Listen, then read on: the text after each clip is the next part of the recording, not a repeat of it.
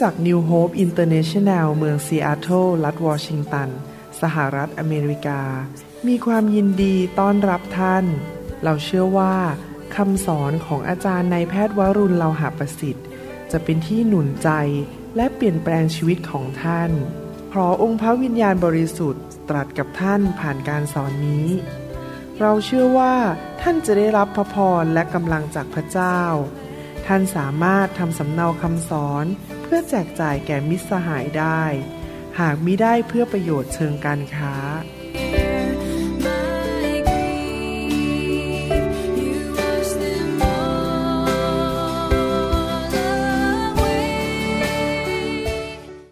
สวัสดีครับ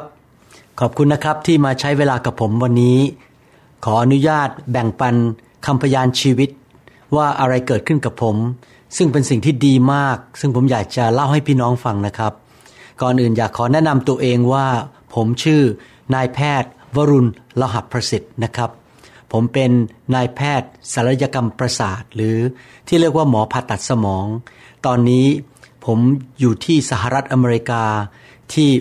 เมืองเบลวิลรัฐวอชิงตันแล้วผมก็ทำทางด้านผ่าตัดสมองมาเป็นระยะเวลา หลายปีแล้วครับ เกือบ 30 กว่าปีแล้วครับ วันนี้อยากจะขออนุญาตให้ท่านได้มีโอกาสฟังคำพยานชีวิตของผมนะครับ ว่าผมได้มาพบพระเยซูและมาเป็นลูกของพระเจ้าได้อย่างไร ผมอยากจะเล่าพื้นฐานของชีวิตให้ฟังนิดหน่อยก่อนว่า ผมเกิดที่กรุงเทพ และโตขึ้นมา โดยที่ไม่รู้จักพระเจ้า ไม่รู้จักพระคัมภีร์ ไม่รู้จักพระเยซู ตอนที่โตขึ้นมานั้น ก็ทำพิธีกรรมทางศาสนาต่างๆ ซึ่งคนไทยเขาทำกันทั่วๆไป แต่ว่าจิตใจนั้นไม่มีความสุขเท่าไหร่ ที่จริงแล้วเป็นคนที่เรียนเก่งมาก เรียนโรงเรียนอสมชัญที่บางรัก กรุงเทพมหานคร ได้ที่หนึ่งร้ายครั้ง ได้เหรียญหลายครั้ง ไม่เคยต่ำกว่าที่สามที่หนึ่งถึงที่สามอะไรแบบนี้เป็นต้น เป็นคนที่เอาจริงเอาจังกับการเรียนมาก แต่ก็ไม่มีความสุข ไม่มีสันติสุขในใจ นอกจากนี้ตอนที่ผมเด็กๆ ก็มีนิสัยไม่ดีหลายอย่าง ที่เดี๋ยวตอนนี้ผมมองย้อนกลับไปก็รู้ว่าเป็นสิ่งที่ไม่ถูกต้อง ตอนเด็กๆนั้น ผมเป็นคนที่กระร่อน พูดสิ่งต่างๆ เพื่อผลประโยชน์ของตัวเอง เป็นคนที่เย่อหยิ่งจองหอง ดูถูกคนยากจน ดูถูกคนที่ไม่เก่ง เป็นคนที่เอาแต่ใจตัวเอง และเป็นที่รังเกียจของเพื่อนจำได้ว่าตอนจบชั้นมัธยมปีที่ 6 หรือสมัยนั้นเขาเรียกว่ามศห้านั้น ถูกเพื่อนปฏิเสธทั้งชั้นเรียนเลยครับ เพราะผมนิสัยไม่ค่อยดีเท่าไหร่ ตอนที่โตขึ้นมานั้น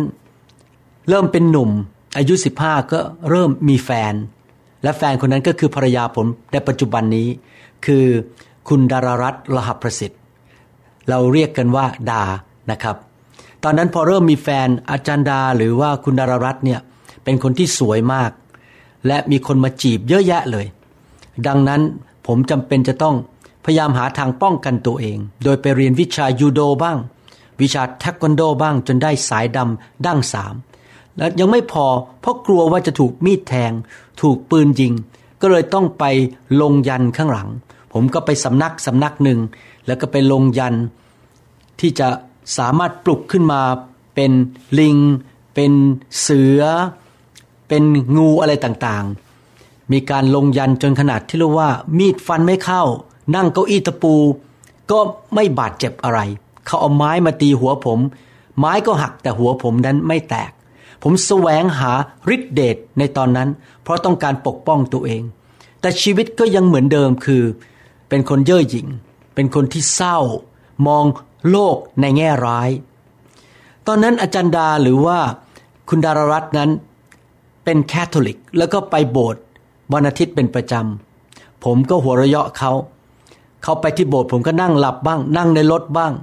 แล้วก็บอกว่าคนที่เชื่อพระเจ้านั้น งมงาย เรานั้นมาจากลิง เราไม่ได้มาจากพระเจ้า เรื่องของพระเจ้านั้นเป็นเรื่องที่ คนสร้างขึ้นมาหรือแต่งมาหลอกคน ผมก็คิดอย่างนี้นะครับ แล้วก็ดูถูกคนที่เชื่อพระเจ้าด้วยในยุคนั้น ต่อมาก็สอบผ่านจบชั้นมศ5หรือม 6 ในปัจจุบันนี้ แล้วก็สอบเข้าโรงเรียนแพทย์ที่จุฬาลงกรณ์มหาวิทยาลัยได้ ตอนนั้นก็เรียนเก่งนะครับ เข้าไปก็เอาทุกอย่างเลยนะครับ ทั้งเล่นดนตรีเป็นมือกลอง วงดนตรีของคณะ เล่นฟุตบอล มีกิจกรรมต่างๆ มากมายในชีวิต มีแฟน มีกิจกรรม ชอบไปเที่ยว แล้วก็ไปปาร์ตี้ไปเล่นดนตรี แต่ชีวิตก็ยังไม่มีความสุขเท่าไหร่ ชีวิตนั้นมีแต่ความเศร้าโศกและความเห็นแก่ตัวมากมาย ไม่มีใครชอบหน้าผมเท่าไหร่ จนกระทั่งผมจบแพทย์และก็มีโอกาสได้แต่งงานกับ คุณดารารัตหรือจันดา แล้วก็มีโอกาสมาฮันนีมูนที่สหรัฐอเมริกา ตอนที่มาฮันนีมูนนั้น ก็ได้มีโอกาสได้ฟังคำเล่าของพี่เขยซึ่งเขาได้กลับใจมาเป็นลูกของพระเจ้าหรือเป็นคริสเตียน เขาบอกกับผมว่า ลองไปศึกษาพระคัมภีร์ดูสิ พระเจ้ามีจริง ผมก็เกิดความรู้สึกในใจ เหมือนกับมี ใครคนหนึ่งมาเรียกผมในใจว่าให้กลับบ้าน ให้ไปหาพ่อของผมที่แท้จริงคือพระเจ้าในสวรรค์ พอผมกลับไปที่กรุงเทพ ผมก็ได้นัดพบกับกลุ่มคริสเตียนกลุ่มหนึ่ง และกลุ่มคริสเตียนกลุ่มนั้น ก็พยายามจะเป็นพยานเรื่องพระเจ้าให้ผมฟัง ผมจำได้เลยไปวันแรกนะครับ เขาเล่นกีตาร์กัน เขายิ้มแย้มเขาหัวเราะ เขามีความสุขร้องเพลง นมัสการพระเจ้า ผมเองนี่นั่ง หน้าบึง้ง บอกบุญไม่รับ เจ้าของบ้านก็บอกผมบอกว่า คุณหมอวรุณ คุณหมอต้องการพระเจ้านะ เพราะมนุษย์ทุกคนเป็นคนบาป พอเจ้าของบ้านพูดเท่านั้นเองผมก็โกรธมาก แล้วรู้สึกว่าทำไมคุณมาว่าผมเป็นคนบาป ในเมื่อผมไม่เคยไปป้นธนาคาร ผมไม่เคยไปฆ่าใคร ไม่เคยไปทำอะไรชั่วช้าอย่างที่เราคิดว่าเป็นคนบาป เจ้าของบ้านก็บอกว่าคุณหมอกลับไปที่บ้านนะ แล้วไปดูที่กระจกที่บ้านของตัวเอง ดูหน้าตัวเองในกระจก แล้วเปิดปากพูดว่าฉันไม่ใช่คนบาป ผมก็รับคำท้าทาย กลับไปถึงบ้านเดินเข้าห้องนอน ไปดูที่กระจกในห้องนอน แล้วก็เปิดปากพูดว่าข้าพเจ้าไม่ใช่คนบาป ยังพูดไม่ทันจบประโยคเลยนะครับ ความคิดมันก็กลับมา ว่าตอนเด็กๆนั้น ผมล้อชื่อพ่อชื่อแม่ของเพื่อน ผมให้เพื่อนลอกข้อสอบ ผมล้อชื่อคุณครู ผมแอบทำสิ่งต่างๆ ที่ไม่ดีมากมายตอนเด็กๆ ขโมยเงินแม่บ้างทำสิ่งต่างๆ ไม่ดี พูดจาหยาบคาย ดูหนังสือไม่ดี ผมเลยจุดไม่กล้าพูดว่าผมไม่ใช่คนบาป ตอนนั้นก็รู้สึกขึ้นมาบอกว่า เอ๊ะ เรานี่ก็ไม่ใช่คนดีเท่าไหร่ จะให้โอกาสพระเจ้ากลับไปเรียนเรื่องพระเจ้า ผมก็เลยกลับไปที่เขาเรียนพระคัมภีร์กัน ซึ่งมีคู่แต่งงานประมาณสามสี่คู่ ผมก็เป็นคู่หนึ่งซึ่งเพิ่งแต่งงานใหม่ ตอนนั้นอาจารย์ดาก็ไม่เคยอยากไปเท่าไหร่ เพราะว่าเขาคิดว่าเขาเป็นแคทอลิกเขาก็ไม่อยากไปยุ่งวุ่นวายอะไรกับคนที่เรียกตัวเองว่าเป็นคริสเตียน แต่เราก็ตั้งใจไปกัน แล้วก็ตัดสินใจว่าเราจะศึกษาเรื่องพระเจ้ากัน ไปถึงสามเดือนแรก เขาก็สอนผมว่าพระเยซูเป็นใคร ที่จริงแล้ววันแรกสุดที่ไปนั้น เขาเอาหลักฐานมาให้ผมดูก่อนว่า พระคัมภีร์เป็นพระคำของพระเจ้า หลักฐานต่างๆมากมายทางด้านประวัติศาสตร์ โบราณคดี และทางด้านการพยากรณ์ ทางด้านวิทยาศาสตร์ คืนแรกที่ผมไปฟังว่าพระคัมภีร์เป็นพระคำพระเจ้า ผมยอมจำนนว่า หนังสือเล่มนี้ แปลกจริง ๆทำไมมีหลักฐานมากมายว่า เป็นเรื่องจริงว่าพระเจ้า เขียนหนังสือเล่มนั้นขึ้นมา ผมก็เลยตัดสินใจกลับไปเรียนเรื่องพระเยซูซ้ำอีก ซ้ำแล้วซ้ำอีกทุกอาทิตย์ ตอนนั้นผมเป็นแพทย์ประจำบ้าน หรือเป็นแพทย์ฝึกหัดอยู่ที่โรงพยาบาลจุฬาผมอยู่เวรทุกวันเลยนะครับ และปกติงานยุ่งมากที่ห้องฉุกเฉินที่โรงพยาบาลจุฬาแต่แปลกมากทุกวันพุธที่ผมไปเรียนพระคัมภีร์ที่ซอยเอกมัยนั้น ไม่มีตนตามจากห้องฉุกเฉินเลย เงียบสนิท ไม่มีการตามมาจากห้องฉุกเฉิน พระเจ้าปิดประตูจริง ๆ ไม่ให้ผมต้องกลับมาโรงพยาบาล พอเรียนครบสามเดือน ผมก็เห็นได้พระคัมภีร์จริง ๆ ว่า พระเยซูเนี่ยไม่ใช่มนุษย์ธรรมดา พระองค์ประกาศตัวเป็นพระเจ้า พระองค์ทำการอัศจรรย์ พระองค์เกิดจากหญิงพมจารี และพระองค์ก็สิ้นพระชนบนไม้กางเขน แล้วก็บอกว่าเราตายไถ่บาปให้มนุษย์ และผู้ที่มาเชื่อในพระบุตรของพระเจ้าคือพระเยซูจะได้ชีวิต ที่ครบบริบูรณ์และชีวิตนิรันดร์พอผมเรียนจบ โดยในฐานะที่ตัวเองเป็นหมอเป็นคนที่สนใจเรื่องหลักฐาน สนใจเรื่องเหตุเรื่องผล ผมไม่สามารถเถียงได้จากประวัติศาสตร์ของพระเยซูว่าพระเยซูทรงเป็นองค์พระผู้เป็นเจ้า ผมเถียงไม่ออก แต่มาถึงจุดที่มารับเชื่อพระเจ้า หรือรับพระเยซูเข้ามาในชีวิต ก็คือหลังจากเรียนจบประวัติพระเยซูในหนังสือแมทธิวนั้น เขาก็มีการฉายภาพยนตร์เรื่องพระเยซู ให้ผมดูจากองค์การที่เรียกว่า Campus Crusade ฉายภาพยนตร์ชื่อเรียกว่าพระเยซูหรือ Jesus คืนนั้นผมดูภาพยนตร์เรื่องนั้นซึ่งสร้างออกมาค่อนข้างตรงพระคัมภีร์ในหนังสือลูกามาก และฉากที่ทำให้ผมตัดสินใจรับเชื่อพระเยซู ในภาพยนตร์เรื่องนั้น ก็คือตอนที่พระเยซูกำลังอยู่บนไม้กางเขนและพระองค์ก็บอกว่า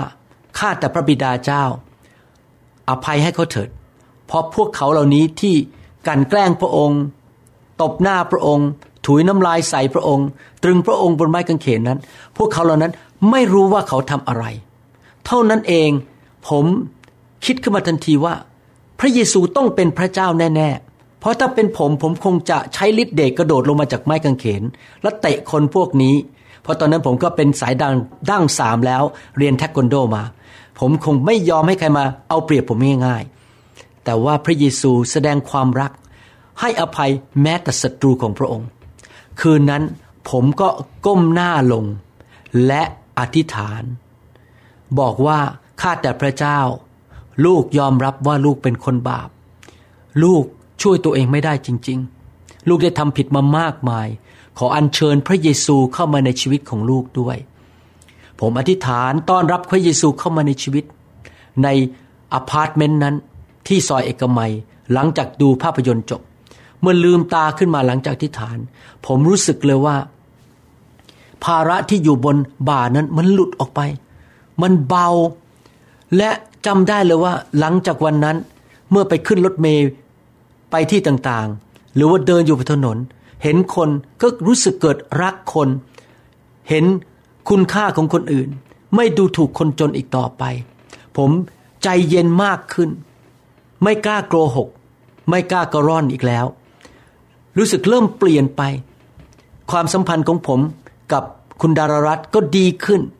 ทะเลาะกันน้อยลงน้อยลงเรื่อยๆ ผม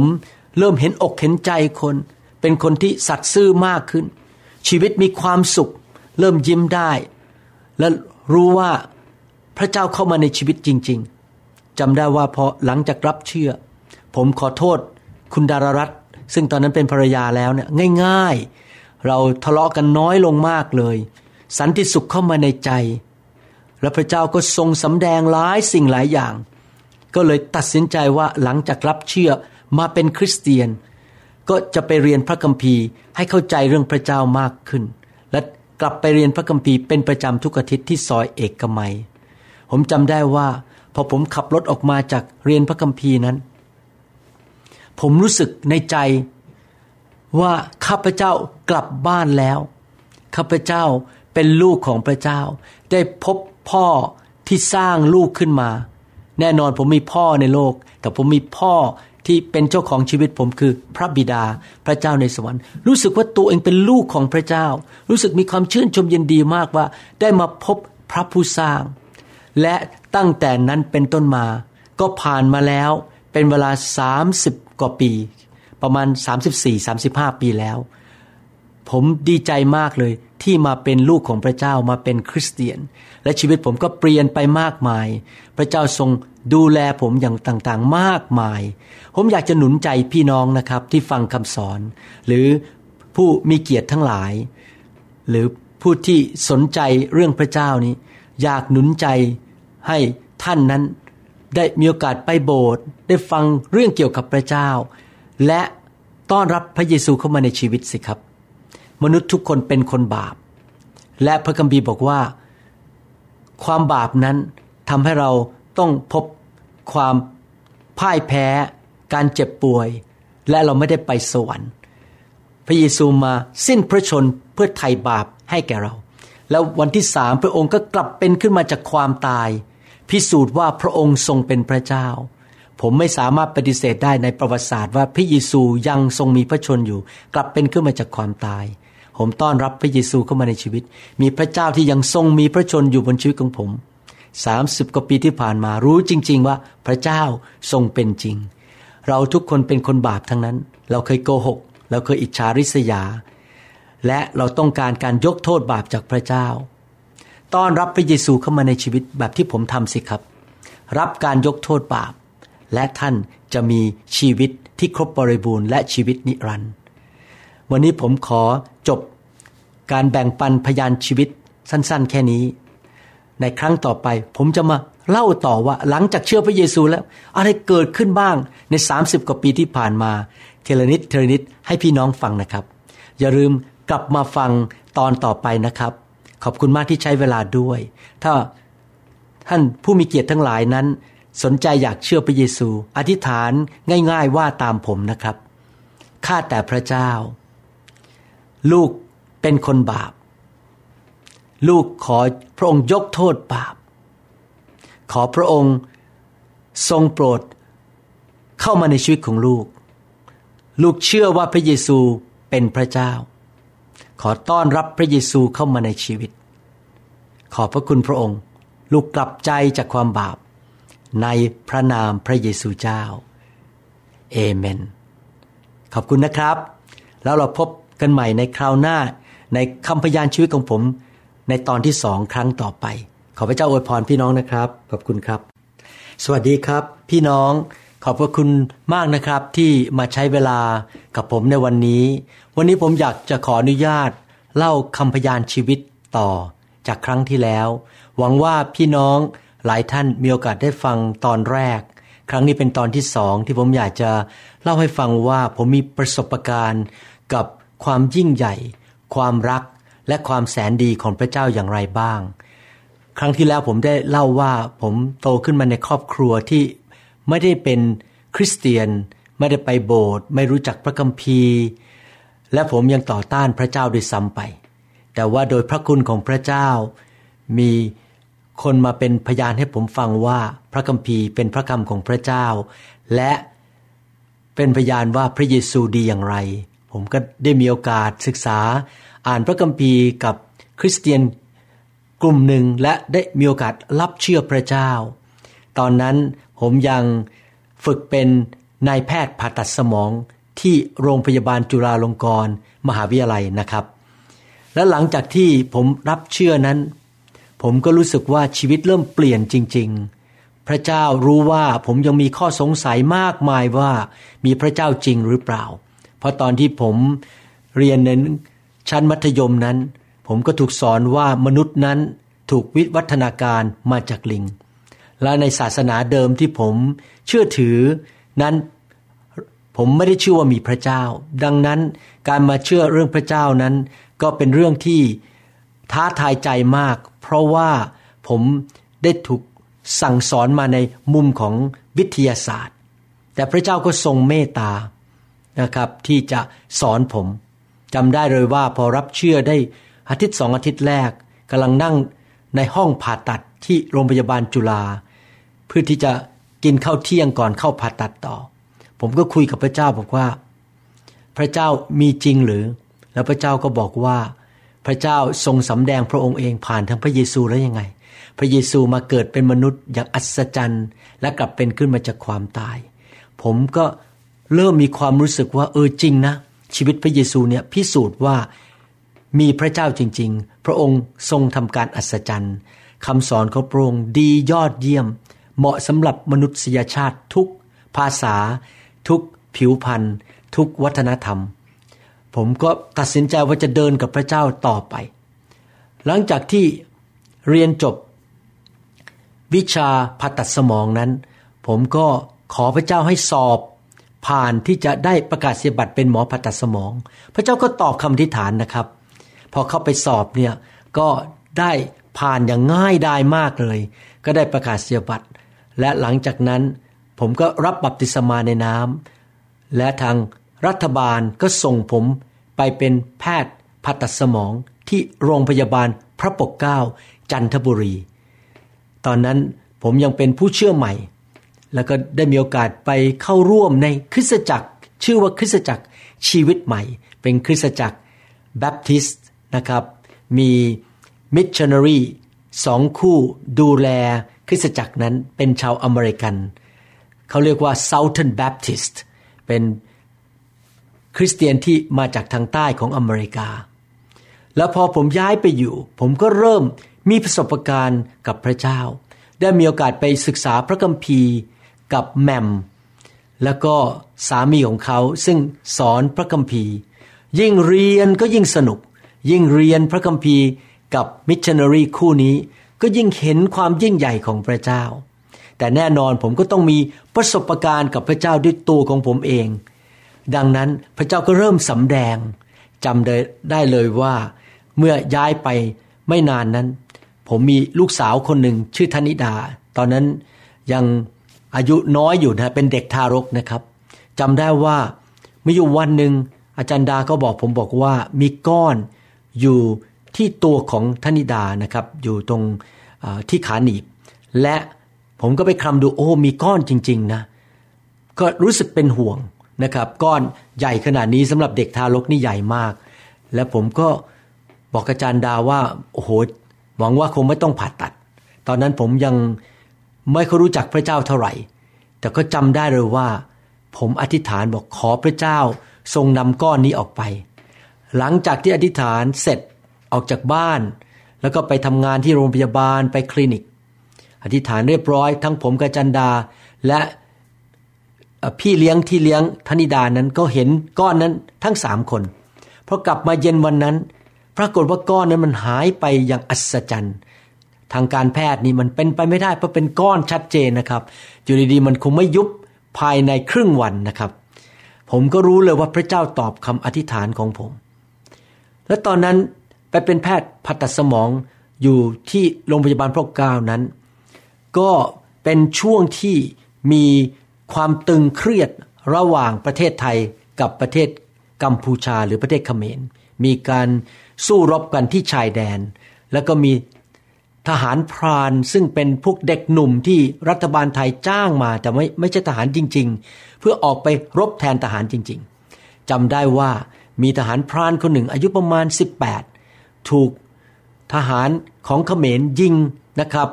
แล้วปรากฏว่าผมกับกระโหลกนี่มันหลุดออกไป เห็นสมองอยู่ข้างในเต้นตุบตุบตุบตุบนะครับ ช่องเนี่ยมันประมาณใหญ่แค่นี้นะครับ ประมาณไข่ ไก่นะครับ ตรงเหนือหู ผมก็พยายามผ่าตัดเอาผิวหนังมาปิด เพราะว่าถ้าทิ้งไว้แบคทีเรียก็จะเข้าไปในสมอง แล้วก็จะทำให้เกิดการติดเชื้อและตายได้ ผมผ่าตัดพยายามปิด ปรากฏว่าอีกไม่กี่วันพวกผิวหนังอะไรต่างๆ ที่ผมเลื่อนมาจากอีกที่นี้มันก็ตายไป สมองก็ออกมาให้เห็นด้วยตาอีกแล้ว ผมก็รู้สึก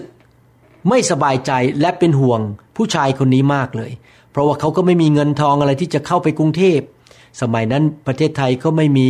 การส่งคนไข้เข้ากรุงเทพโดยเงินของรัฐบาล คนไข้คนนี้อาจจะตายได้ ผมก็จำได้ว่า ผมกลับมาที่บ้านแล้วก็เล่าให้จันดาฟัง แล้วผมก็ได้ยินเสียงพระเจ้าบอกว่า เจ้าจะเย่อหยิ่งไปทำไม ขอเราสิ เราจะสำแดงให้เจ้ารู้ว่าเราเป็นจริง ผมจำได้เลยว่า ผมคุกเข่าในห้องนอนของผม ที่โรงพยาบาลพระปกเกล้าตอนนั้นอยู่ในบ้านพักแพทย์ และของ่ายๆ ขอพระเจ้าเมตตาทำการอัศจรรย์ ช่วยผู้ชายคนนี้ด้วย ปรากฏว่าวันรุ่งขึ้น ปกติตอนเช้าหมอเนี่ยจะต้องไปเขาเรียกว่าราวนะไปดูคนไข้ตอนเช้าก่อนที่จะเข้าคลินิก ไปดูทุกคนในตึกว่าทุกคนเรียบร้อยไหมพอผมขึ้นไปเปิดภาพ พันแผลออก ปรากฏว่าไอ้ช่องโหว่ที่เห็นสมองอยู่นั้นมันปิดไปอย่างอัศจรรย์ภายในคืนเดียว ผมพยายามผ่าตัดมันไม่สำเร็จทำยังไงก็ไม่สำเร็จ แต่พระเจ้าทำการอัศจรรย์มันปิดไปเลย ปรากฏว่าคนไข้กลับบ้านได้ในวันรุ่งขึ้น แล้วก็จำได้เลยว่า ผมยังบอกคนไข้เลยว่า นี่นะ ที่มันปิดไปเนี่ยเป็นการอัศจรรย์ และ ผมขอพระเจ้าของผม พระเยซูและพระองค์ก็ทรงตอบคำอธิษฐานจริง ๆ นั่นเป็นการอัศจรรย์ที่เกิดขึ้นกับคนไข้ของผม ครั้งแรก ผมกลับมาบ้านเล่าให้อาจารย์ดาฟัง ภรรยาของผม และคิดในใจบอกข้าแต่พระเจ้าขออีกรายหนึ่งได้ไหม มีคนไข้อายุประมาณ 37 เป็นชาวประมง มีภรรยาและลูกสามคน ลูกก็ยังเด็กๆ อายุประมาณห้าขวบเจ็ดขวบยืนอยู่ข้างเตียง ผู้ชายคนนี้ถูกส่งมาโรงพยาบาล ปรากฏว่าเป็นอัมพาตตั้งแต่หน้าอกลงไปถึงปลายเท้า ขยับเท้าไม่ได้ ขยับนิ้วเท้าก็ไม่ได้ ผมก็หาสาเหตุโดยการส่งไปทำเอ็กซเรย์แล้วก็เจาะหลังเอาน้ำไขสันหลังมาตรวจ ก็พบว่าคงจะเกิดจากการที่มีพยาธินั้น ชัยไปที่ไขสันหลัง ไขสันหลังถูกตัดขาดโดยพยาธิไม่มีทางผ่าตัดได้ ไม่ใช่เป็นก้อนเนื้องอก ไม่ได้เป็นโรคผ่าตัด ผมก็บอกว่าพระเจ้าขออีกคนหนึ่งได้ไหม สงสารเขาจริง ๆ ลูกเมียจะกินอะไร ลูกก็ยังเล็กๆ ภรรยาก็ไม่รู้จะทำยังไง ขอพระเจ้ารักษาผู้ชายคนนี้ด้วย แล้วผมจำได้ว่าอธิษฐาน คืนนั้นหลังจากที่เห็นคนไข้คนแรกที่ถูกยิงในสมอง และพระเจ้าทำการอัศจรรย์ พอผมไปราวหรือไปดูคนไข้วันรุ่งขึ้น คนนี้นะครับ คนที่เป็นอัมพาตเนี่ย ผมยังไม่เคยลืม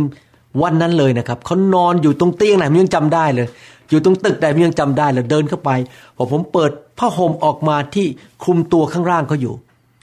เขาก็กระดิกนิ้วเท้า กระดิกเท้าได้ ผมขนลุกเลยครับ รู้ว่าทางการแพทย์นั้น ไม่มีทางเลยที่คนนี้จะกลับมาเดินได้ เพราะว่าหลังจากไขสันหลังถูกทำลาย 48 ชั่วโมง ตามหลักการของทางแพทย์นั้น ไขสันหลังจะไม่กลับมาทำงาน ผมยังจำได้เลยว่าอ่านหนังสือวิชาผ่าตัดสมองเนี่ยแล้วก็รวมถึงไขสันหลังด้วย เขาบอกเลย 48 ชั่วโมง ถ้าไม่กลับโอกาสกลับ มันจะน้อยมากและอาจจะต้องมีการอัศจรรย์จริง ๆ ถึงจะเกิดขึ้นได้ ผมก็บอกเขากับภรรยาของเขาบอกว่า ผมขอพระเจ้าของผม และพระเจ้าทรงตอบคำอธิษฐาน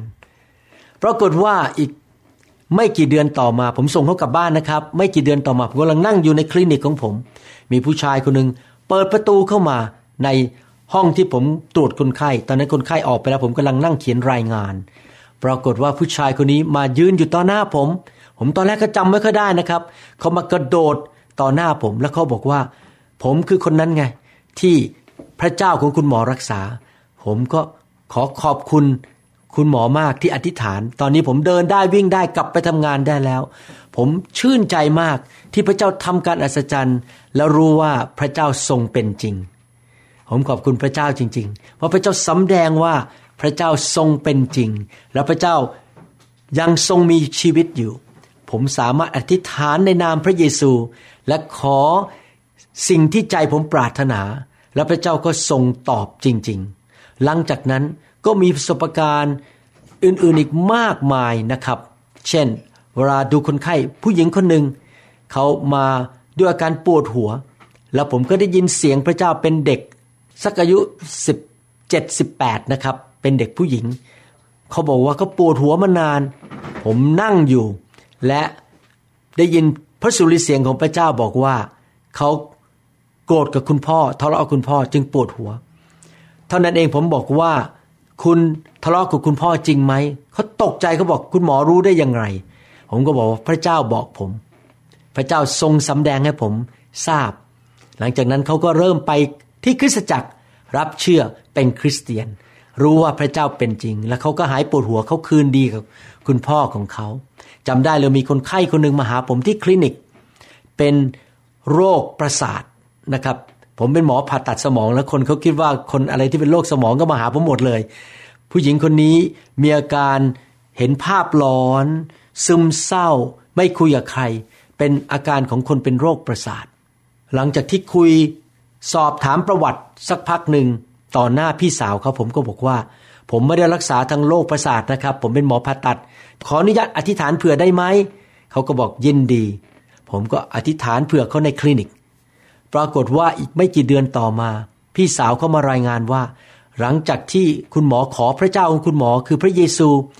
น้องสาวของเขาก็หายเป็นปกติกลับไปทำสวนได้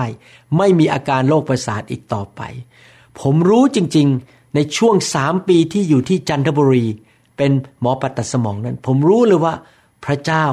ทรงเป็นจริง และพระเจ้าทรงฟังคำอธิษฐานของผม และตอบคำอธิษฐานของผม พระเจ้าทรงทำการอัศจรรย์ได้ รักษาโรคได้ ความเชื่อผมก็มีมากขึ้นไปอีก ในช่วงนั้นทำให้รู้ว่า ผมไม่ได้ไปทางผิด พระเจ้าแสนดี พระเจ้ารักมนุษย์ พระเจ้าอยากให้สิ่งดีกับมนุษย์ พระเจ้ารักษาคนเจ็บป่วยที่หมออย่างผมที่จบมาเรียนต้องหลายปี หมดปัญญาแก้อะไรไม่ได้ พระเจ้าสามารถทำการอัศจรรย์เกินธรรมชาติ และช่วยคนไข้เหล่านั้นได้ พระเจ้ารักษา ลูกของผมได้ พระเจ้าทรงดีมากๆเลยนะครับ ผมก็เลยรู้สึกความเชื่อสูงขึ้น แล้วก็ติดตามพระเจ้าเริ่มไปโบสถ์ทุกอาทิตย์รับใช้พระเจ้า ไปช่วยรับคนไปโบสถ์ไปที่คนที่เป็นโรคเรื้อนที่หายแล้วอยู่นะครับ เป็น สถานที่คนโรคเรื้อนหายแล้วอยู่ก็ไปช่วยเขาไปหนุนใจคนที่เมืองจันทบุรี แล้วก็รู้ว่าพระเจ้ายิ่งใหญ่จริง ๆนะครับ ขอบคุณนะครับที่ฟังคำพยานตอนที่สองนี้ ผมจะกลับมาเล่าให้ฟังในตอนที่สามต่อไปในคราวหน้า ถ้าพี่น้องมีเวลามาใช้เวลากับผมอีกนะครับ และหวังว่าจะได้พบกันเป็นการส่วนตัววันหนึ่งนะครับ ผมอยากจะได้มีโอกาสสวัสดีพี่น้องเป็นการส่วนตัว และถ้าท่าน มีโอกาสมาที่ประชุมที่ผมไปที่ต่างๆในโลกนะครับ ไม่ว่าจะเป็นที่ยุโรปหรือเมืองไทย หวังว่าจะได้เจอพี่น้อง ขอพระเจ้าอวยพรพี่น้องมากๆ ขอพระเจ้าหนุนจิตชูใจ ให้พี่น้องได้รู้จักพระเจ้าส่วนตัวมากขึ้นมากขึ้น และมีความเชื่อมากขึ้นมากขึ้น มีประสบการณ์กับฤทธิเดชความยิ่งใหญ่ ความแสนดี ความรัก และความบริสุทธิ์ของพระเจ้านะครับ ขอบพระคุณมากครับ เราเราพบกันในคำพยานตอนที่สามครั้งต่อไปนะครับ สวัสดีครับ สวัสดีครับ ขอพระเจ้าอวยพรนะครับ ผมดีใจและตื่นเต้นมากที่ได้มีโอกาสมา เล่าเรื่องส่วนตัวให้พี่น้องฟังนะครับ ผมมีโอกาสได้บันทึกชีวิตของตัวเองว่ามาเชื่อพระเจ้าได้อย่างไร และมีประสบการณ์กับพระเจ้า ในตอนที่เชื่อพระเจ้าใหม่ ๆ ได้อย่างไร วันนี้ผมขออนุญาตที่จะเล่าต่อนะครับ เป็นตอนที่สามว่า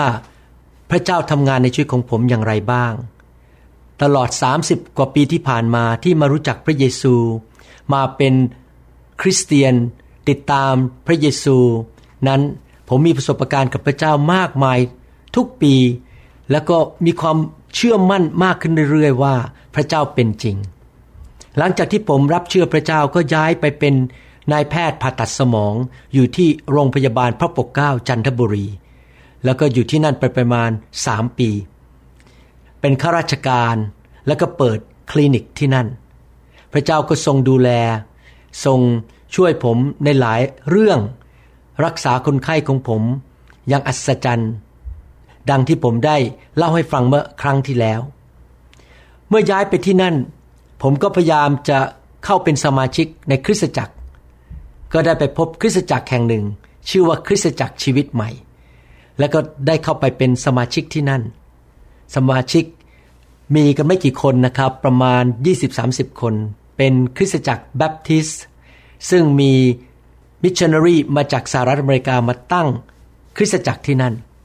พอผมไป ผมก็ได้ช่วยรับใช้ผูกพันตัวเอาจริงเอาจังมากเลย ผมเป็น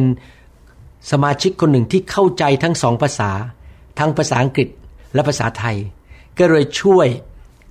มิชชันนารีที่เป็นทั้งผู้ชายและผู้หญิงนั้น แปลจากภาษาอังกฤษเป็นภาษาไทยในการสอนพระคัมภีร์ที่นั่น ก็รู้สึกว่าได้เรียนพระคัมภีร์เยอะมาก ขณะที่เรียนพระคัมภีร์เริ่มรับใช้เอาจริงเอาจัง แต่ก็ยังเป็นผู้เชื่อมาไม่นานนั้น ผมก็เริ่มมีประสบการณ์กับพระเจ้ามากขึ้น ในหลายหลายเรื่อง สัตซ์ซื่อในการรับใช้ออกไปตามคนกับผู้นำที่เป็นชาวอเมริกัน ไปเรียนพระคัมภีร์ทุกสัปปดาห์ศึกษาพระคัมภีร์ และเริ่มเชื่อฟังสิ่งที่พระคัมภีร์สอน มีจิตใจหิวกระหายมาก และพอไปได้ไม่นานนะครับ ผมก็ได้เรียนรู้ว่าการมาเป็นคริสเตียนนั้น เราควรจะเป็นสมาชิกในคริสตจักร และเราก็ควรจะถวาย 10%หรือ 10 ลดที่เรียกว่า 10 ลดนะครับ ของเงินเดือน ผมจำได้ว่าเมื่อตอนไปใหม่ ๆนั้น ผมก็ร่วมกับเพื่อนเปิดคลินิกที่นั่นกัน 3-4 คน ชื่อว่าบูรพาคลินิกนะครับ ผมเป็นหมอปัตสมอง ส่วนที่เหลือนั้นก็เป็นนายแพทย์ทางด้านอายุรกรรมนะครับ พอเปิดคลินิกก็ไม่ค่อยมีคนไข้มา เพราะว่าที่เมืองจันเป็นเมืองเล็กมาก แต่มีคลินิกทุกหัวถนนเลย มีหลายคนบอกผมบอกว่า สงสัยคุณหมอจะมีความสำเร็จยากนะ มีหมอเก่าๆที่นี่เยอะแยะเลย คลินิกของเขาก็มีคนไข้เต็มไปหมด ผมเป็นหมอรุ่นใหม่มา ยังอายุน้อย ไม่มีใครรู้จัก ยอมรับว่าพอเปิดคลินิกตอนใหม่ ๆ นั้น ก็เรียกว่านั่งตบยุงแหละครับ ไม่มีคนไข้มา ผมก็รู้สึกว่ากังวลใจบ้าง เพราะว่าเอ๊ะแล้วนี่เราจะทำยังไง เปิดคลินิกก็ต้องใช้เงิน แต่ว่าไม่ค่อยมีคนไข้ เพราะว่าคนไข้เขาก็ติดหมอของเขาอยู่แล้ว แต่ว่าผมก็เริ่มถวายสิบลดและพระเจ้าสอนในพระคัมภีร์ว่า ผู้ใดที่ถวาย10%ของเงินเดือน ตอนนั้นผมได้เงินเดือนประมาณ 5 6พันบาท ระดับ C3 นะครับ ระดับ C3 เนี่ยของราชการตอนนั้นก็ เป็นหมอก็ได้เงินเดือนประมาณ 6,000 7,000 บาทหรืออะไรทำนองนี้ถ้าผมจำไม่ผิด และอาจารย์ดาก็ทำงานธนาคารได้เงินเดือนประมาณพอๆกันนี่แหละครับ ในยุคนั้น แล้วผมก็เริ่มถวายสิบลดแล้วพระเจ้าก็ทำการอัศจรรย์จริง ๆ มีเหตุการณ์เกิดขึ้นก็คือว่ามีคนไข้คนหนึ่ง เป็นแม่ค้าที่ตลาด น้องสาวสองคนอุ้มเขาเข้ามาในคลินิกของผม ปรากฏว่าเป็นอัมพาต ตั้งแต่หน้าอกลงไป ขยับขาไม่ได้ ต้องอุ้มกันเข้ามา ไม่สามารถเดินได้ เขาบอกว่าเขาไปหาหมอทั้งที่โรงพยาบาลประสาทที่กรุงเทพ ไปโรงพยาบาลศิริราชมาแล้ว ไปหาหมอพระมาแล้วทำพิธีสวดมนต์มาแล้ว และทุกคนก็บอกว่า เสียใจด้วยคงไม่หายพอผมเจอเขา พระเจ้าก็ทำงานในใจผมบอกว่า ให้รีบเอาเข้าโรงพยาบาลวันนั้นเลย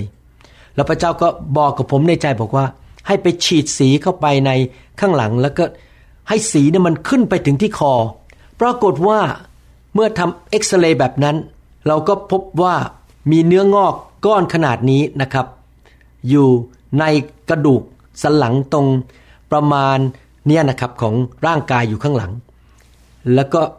ก้อนเนื้องอกนั้นกดไขสันหลังที่เรียกว่า spinal cord ทำให้คนไข้คนนั้นเป็นอัมพาตผมก็เลยรีบผ่าตัดด่วน เปิดกระดูกแล้วเข้าไปตัดชิ้นเนื้อออกมา เอาออกหมดเลยนะครับ ไม่ได้เป็นมะเร็ง เป็นเนื้องอกที่รักษาหายได้ ปรากฏว่าพอผ่าตัดออก คนไข้ก็เริ่มขยับขาและในที่สุดก็เดินได้ เนื่องจาก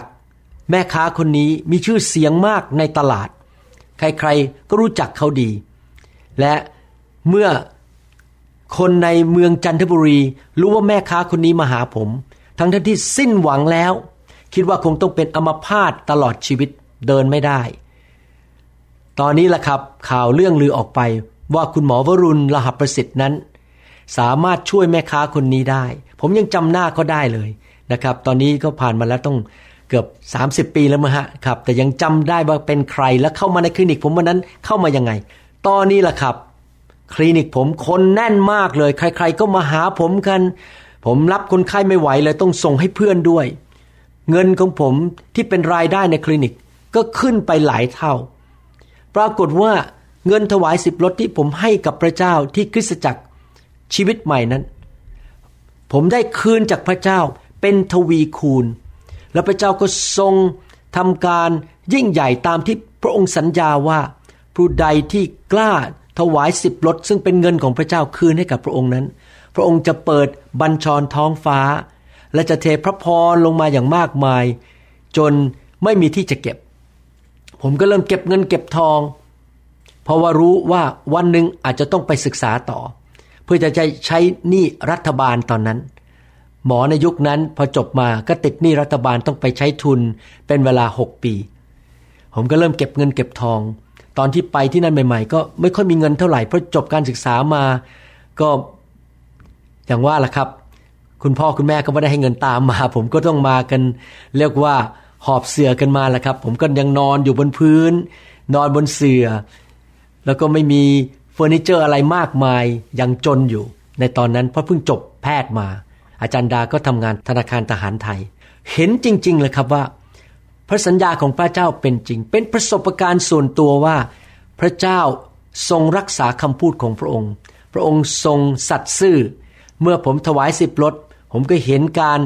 ยิ่งใหญ่ถึงพระพรฝ่ายเรื่องการเงินในตอนนั้น ต่อมาไม่นาน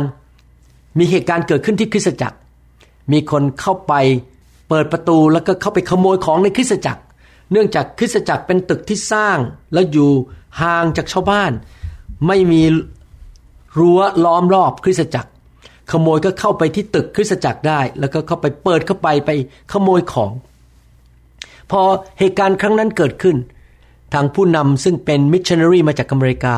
ก็บอกว่าเราอยากจะสร้างรั้วนะ แต่ไม่มีเงิน เพราะว่าสมาชิกส่วนใหญ่ก็เป็นคนยากจน แล้วก็ไม่มีเงินทองอะไรมากมาย ผมก็ปรึกษาอาจารย์ดาบอกว่า เอ๊ะเรา ถวายดีไหมเนี่ย เพราะว่าน่าเป็นห่วงคริสตจักรของพระเจ้า ตอนนั้นเรารักคริสตจักรมาก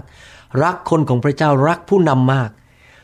เรามีเงินเก็บอยู่ในธนาคารจำนวนหนึ่ง ผมก็จำจำนวนไม่ไม่ได้ชัดเจนนะครับ กี่หมื่นบาท แต่ตอนนั้นก็เป็นเงินเยอะพอสมควร ผมกับจันดาก็ตัดสินใจถอนเงินออกมาจากธนาคาร เกือบหมดบัญชีเลยนะครับ ยกให้คริสตจักรถวายไปเลย ก็มีเงินพอที่จะสร้างรั้วรอบคริสตจักรไม่ให้ขโมยเข้าไปขโมยของได้ พี่น้องครับ เราไม่เคยให้พระเจ้ามากกว่าที่พระเจ้าทรงให้เรา พระเจ้าเห็นหัวใจของผมกับจันดา ว่ากล้าให้ถ้ารู้ไหมครับ เกิดอะไรขึ้น หลังจากให้เงินจำนวนนั้นไป ตอนนั้นมีคนไข้เป็นเด็กผู้หญิงอายุประมาณสัก 18 19ถึง20 ปีเนี่ยนะครับผมจำอายุแน่นอนไม่ได้ มาหาผมผ่านไปที่ห้องฉุกเฉิน แล้วก็เป็นฝีในสมอง เนื่องจากว่าติดเชื้อในหู เชื้อโรคมันก็กระจายเข้าไปในสมอง ผมก็ผ่าตัดเอาฝีออก เขาก็หายเป็นปกติ ผมก็คิดว่ามาดีใจมากเลย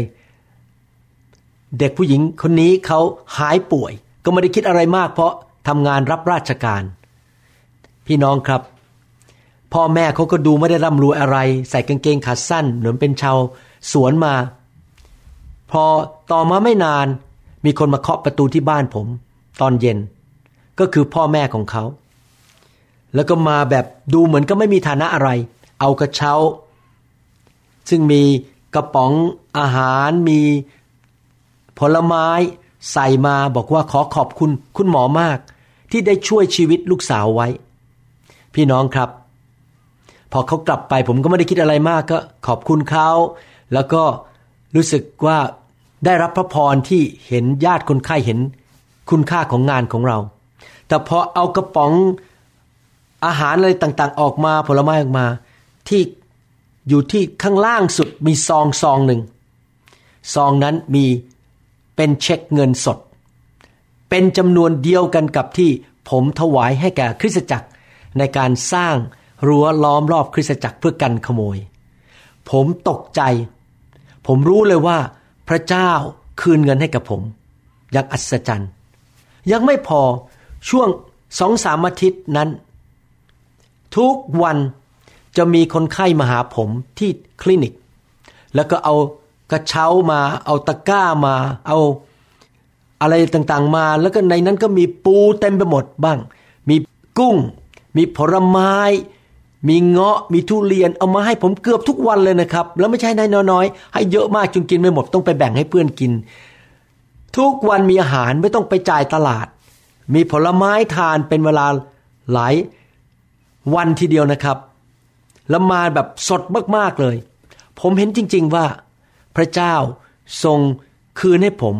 และพระเจ้าทรงให้มากกว่าที่ผมให้แก่พระเจ้าเสียอีก เรายังได้รั้วล้อมรอบ คริสตจักร ผมเรียนรู้จากบทเรียนสองบทเรียนนี้ว่า ผมไม่เคยให้พระเจ้ามากกว่าที่พระเจ้าให้ผม ตั้งแต่นั้นมาอาจารย์ดากับผม ก็ถวายสิบลดอย่างสัตย์ซื่อทุกบาททุกสตังค์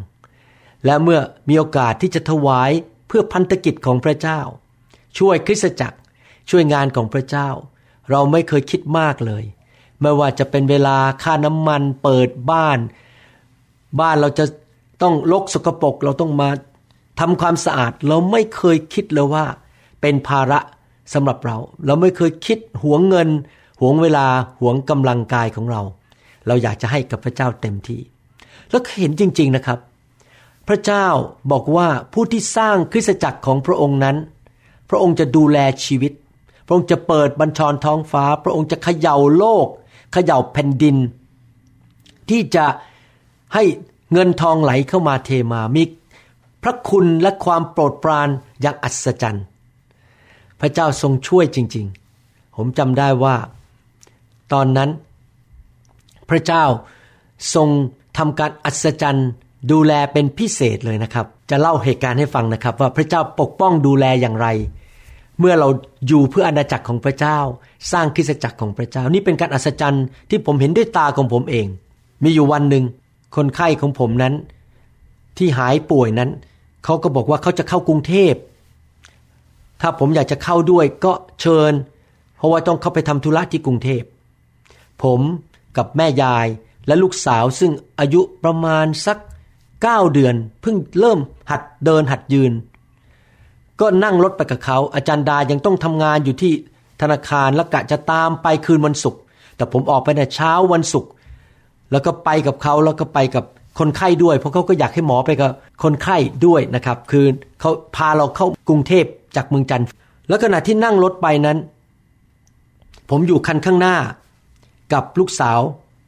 ลูกสาวผมนั่งตัก แม่ยายอยู่อีกคันนึงข้างหลัง ในที่สุดรถของแม่ยายก็แซงผมไปแล้วไปอยู่ข้างหน้า เกิดการอัศจรรย์คือว่า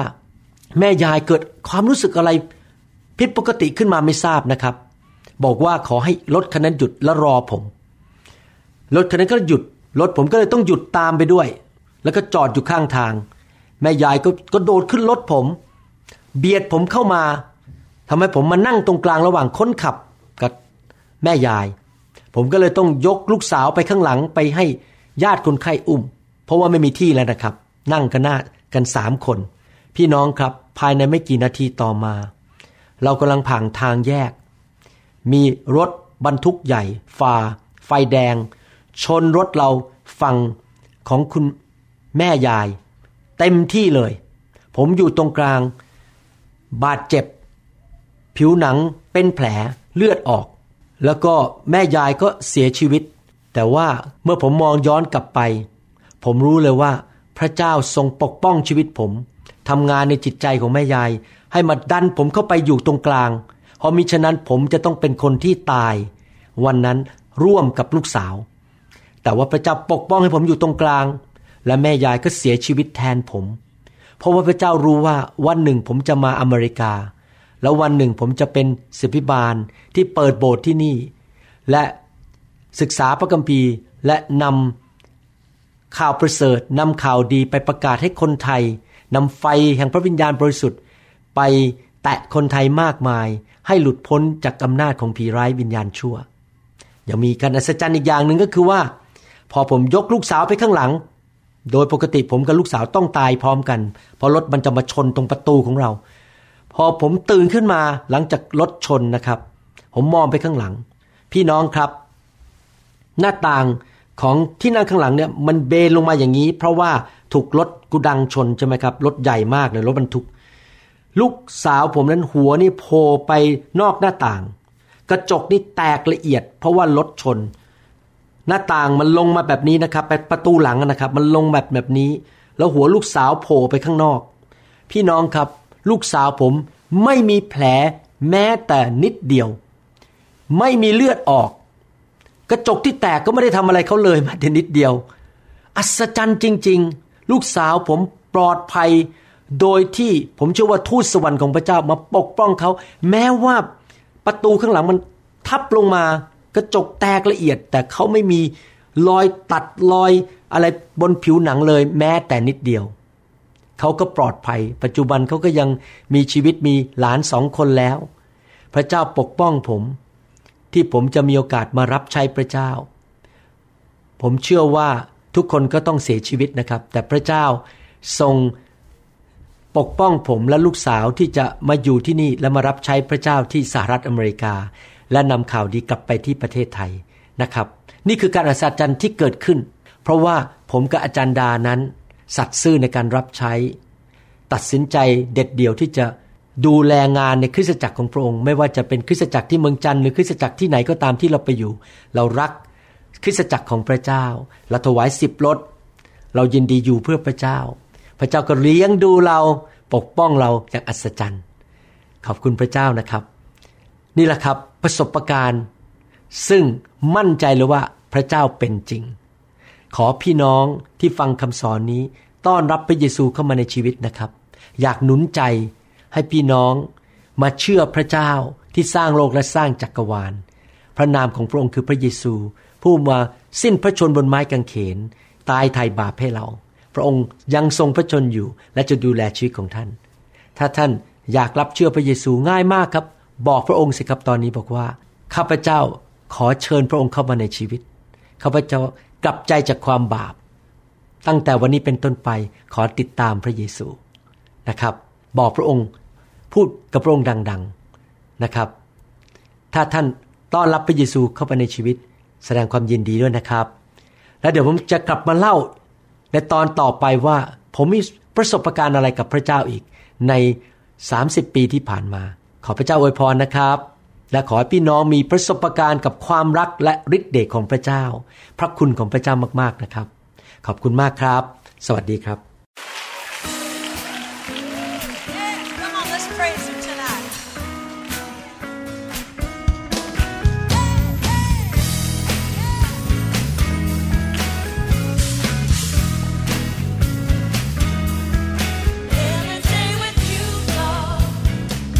เราหวังเป็นอย่างยิ่งว่าคำสอนนี้จะเป็นพระพรต่อชีวิตส่วนตัว ชีวิตครอบครัวและงานรับใช้ของท่าน หากท่านต้องการคำสอนในชุดอื่น ๆ หรือต้องการข้อมูลเกี่ยวกับคิตจักรของเรา ท่านสามารถติดต่อได้ที่คิตจักร New Hope International โทรศัพท์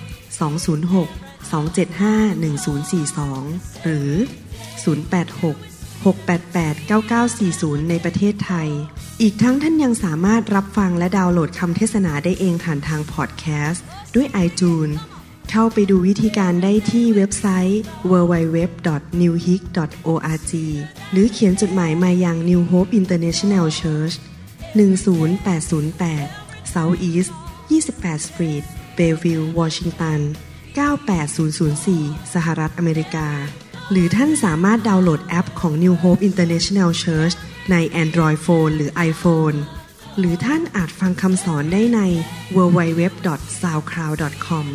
โดยพิมพ์ชื่อวรุณเลาหาประสิทธิ์ หรือในเว็บไซต์ www.warunrevival.org